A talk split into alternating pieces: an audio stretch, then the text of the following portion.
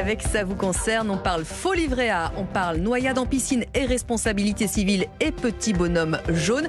Valérie Darmon, Roland Pérez, bonjour. Bonjour, bonjour, à tous. Alors, Roland, question euh, ô combien euh, importante pour euh, tous les parents, tous les grands-parents qui nous écoutent en ce moment sur Europe 1.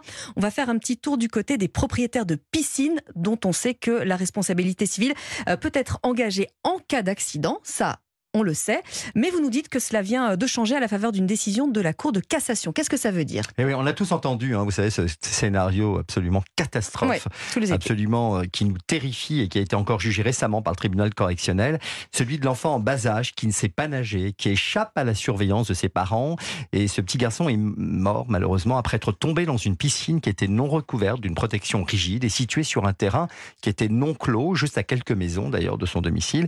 Les parents euh, ont porté dans un premier temps euh, contre justement les propriétaires de cette mhm. maison et réclamaient une indemnisation pour faute d'imprudence. Les parents considéraient que les propriétaires avaient commis une faute en ne disposant pas une, euh, une bâche rigide. Il y avait juste une simple bâche mhm. qui avait été posée alors qu'ils avaient nettoyé la piscine.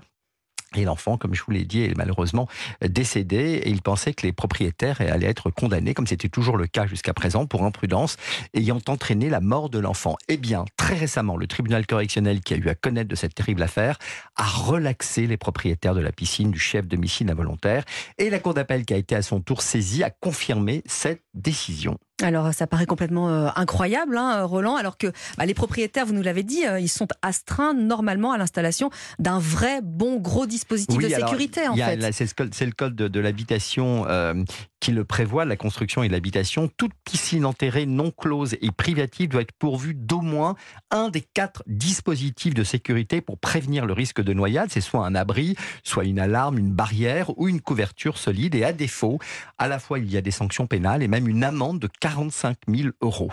Mais Roland, euh, la Cour de cassation, elle est parvenue sur cette relaxe? Et non, hélas, la Cour de cassation a été plus loin en confirmant justement cette décision d'appel. Et en fait, ils ont dit que le propriétaire, on ne pouvait pas leur, leur reprocher une quelconque faute d'imprudence, euh, à savoir de ne pas avoir exercé une, surveillance constante finalement de, de, cette, de, ce, de, cette maison. Mhm. Euh, ils ne pouvaient pas y envisager qu'un enfant allait s'aventurer chez eux. Il n'y a pas de lien de causalité finalement entre le fait que l'enfant soit tombé dans la piscine et, cette, euh, et le fait que la, la, piscine n'était pas close ou qu'il n'y avait qu'une simple bâche.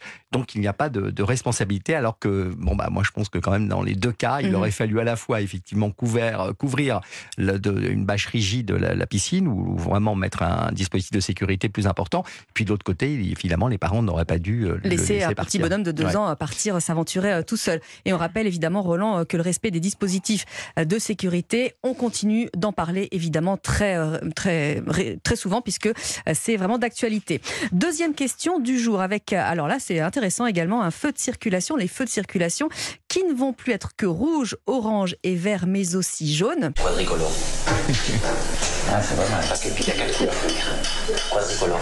on a fait un petit clin d'œil à Popstar et le fameux quadricolore. C'est intéressant, évidemment. Roland, qu'est-ce que ça implique Alors, je savais que ça allait piquer votre curiosité bah à toutes les deux. Hein. C'est un nouveau feu jaune qui est destiné à améliorer la sécurité des piétons. Ça va être expérimenté dans sept villes de France. Et donc, à l'instar du feu orange pour les voitures, il est destiné à annoncer le passage imminent au feu rouge.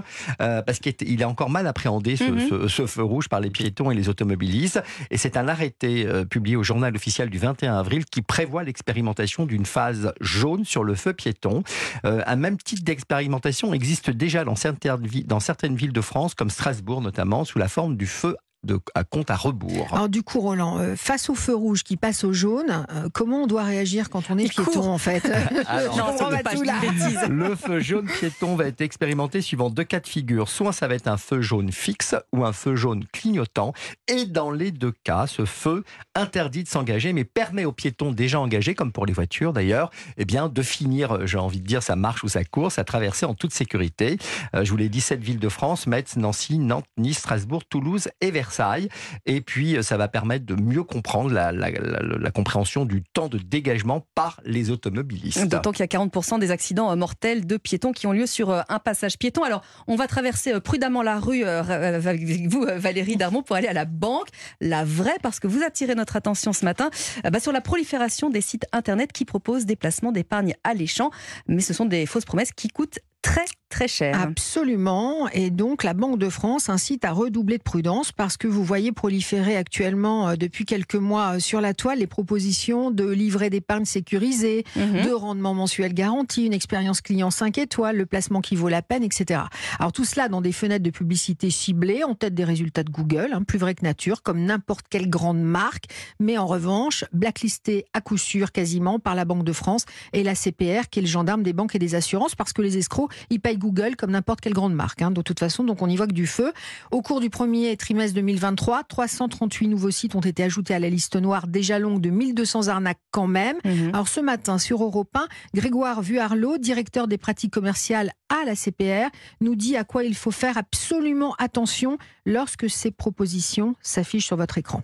Un placement vert à 6% sur un livret euh, ou pour euh, du développement durable, ça doit susciter euh, des questions de votre part. Ça doit, ça doit vous conduire à vous interroger sur l'offre elle-même. Est-ce que c'est crédible est-ce que, c'est, euh, est-ce que ça peut exister hein Une offre de livret pour euh, un développement durable, pour le développement durable, pour l'instant, ça n'existe pas. Alors, la, Direction générale du Trésor réfléchit à ces sujets-là, mais pour l'instant, ça n'existe pas. Un rendement sur livret garanti à 6%, ça n'existe pas non plus. Mais les deux mis ensemble, euh, c'est encore plus suspect. Et donc, euh, il, faut, euh, il faut typiquement dans cette situation prendre le temps de, de, de réfléchir, prendre le temps de la réflexion. Il n'est jamais urgent de perdre son argent. Donc parmi les noms utilisés à leur insu, hein, par exemple par les, euh, par les escrocs, hein, donc des marques qu'on connaît tous, Revolut, Oné, Lydia, Banque Palatine. Euh, faites aussi attention à la petite mention sponsorisée. D'ailleurs, ça vaut aussi quand on cherche un taxi, euh, c'est pas le bon plan. Est-ce que les gens peuvent récupérer leurs sous, Valérie? Absolument pas. ils perdent en général 30 000 euros. Ah donc l'argent transite à l'étranger, puis disparaît. deux à trois faux sites se créent quand même chaque jour. Donc on fait vraiment attention. On vérifie d'abord auprès de son interlocuteur, donc son agent financier ou son courtier. On va sur le site de l'ORIAS, association sous la tutelle du Trésor, ou sur Regafi, le registre des agents financiers, ou encore on vérifie que le nom de l'entreprise correspond au numéro de sirène et surtout qu'il ne figure pas sur la liste de la CPR. Eh ben merci beaucoup pour euh, cet éclairage. Merci Valérie, merci Roland.